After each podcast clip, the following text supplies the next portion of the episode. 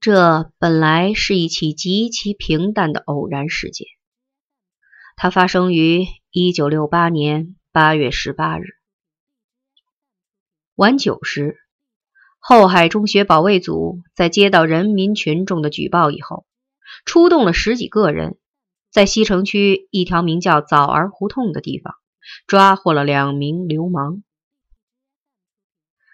这是一男一女两名中学生模样的青年，他们是正在进行流氓活动时在现场被抓获的。枣儿胡同是一条只有进口没有出口的狭长的死胡同，因为胡同中部有一个 S 型弯道，自行车也难以通行，所以即使在白天，这里也很僻静。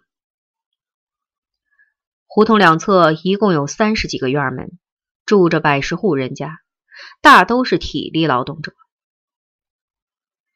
据举报群众说，从中午过后不久，这两个人就一直站在胡同中部拐弯处的那根电线杆子下面，到吃晚饭时都没离开。女孩背靠着墙，头低垂在胸前，脸红红的，不说话。男的倚着电线杆站在女孩对面，也低着头。他们的头挨得很近，并一度手拉着手。举报群众特别强调最后一点。天黑下来以后，这两个人挪到了离电线杆不远的暗影里，并开始搂抱和亲嘴儿。有人言之凿凿地说。一开始能够清楚的听到那个女孩低低的啜泣声，接着哭声就停止了，但传出了其他的奇怪声响。这些声响包括女孩喃喃的娇语和男孩粗重浑浊的喘息声。另外有人称，明显的感觉到砖墙的有节奏的颤动，因为那一对男女在做那件事时依托着这堵砖墙。这里显然存在着很大程度的想象成分。一对苟且中的男女常常会诱发各种想象。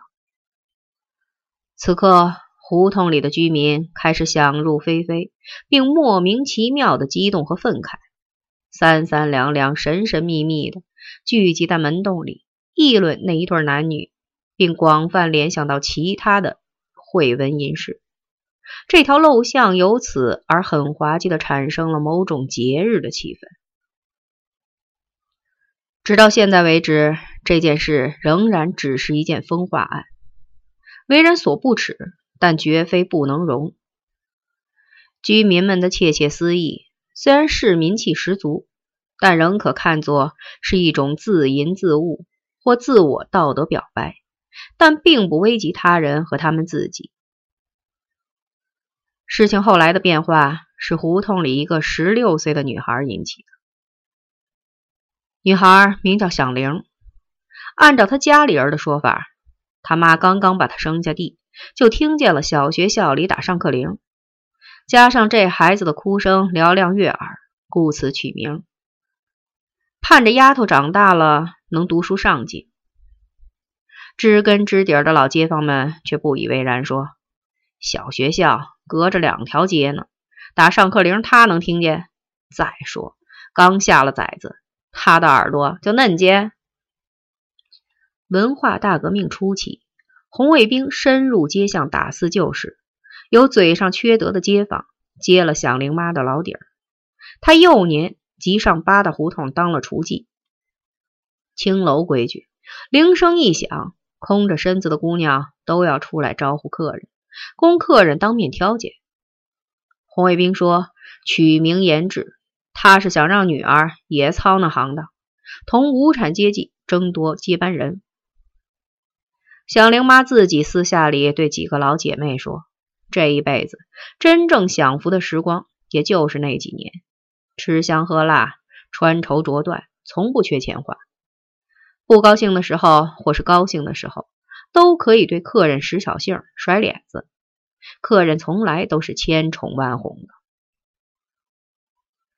小玲自己在暗下里把名字改作香菱，取自《红楼梦》中的人物。这女人嫁给银杏十足的薛大公子当小妾，被遭蹂躏，死去活来。但销售一番以后，又出污泥而不染。小玲觉得只有这样，才算真正过了一回当女人的瘾。当然，所有这些关于响铃名字的伪词谢语，都是接林的编排诋毁，是北京胡同文化的一部分。但是，当这个名字中包含了过多的色情淫秽成分时，它总给人一种邪祟不祥之感。后来，这一切竟真的得到了可怕的应验，给枣儿胡同的家家户户，男人和女人带来了一场噩梦一般的劫难。劫难过去半年以后，这一年的冬天，一个半疯的老婆子突然出现在胡同口。她的手里摇着一把破铜铃，当街大声吆喝：“家里有大姑娘的，都给我交出来！”破锣嗓子、漏风的嘴，音调嘶哑含混，但是其中却裹挟着令人肝胆俱裂的恐怖和刻度。听到吆喝声，枣儿胡同家家关门闭户，屏气噤声，粒粒畏惧。女人想哭，男人们想死。王兴敏说：“胡同文化也是一种文明，这是一个令人难以接受，然而又无法辩驳的可怕结论。”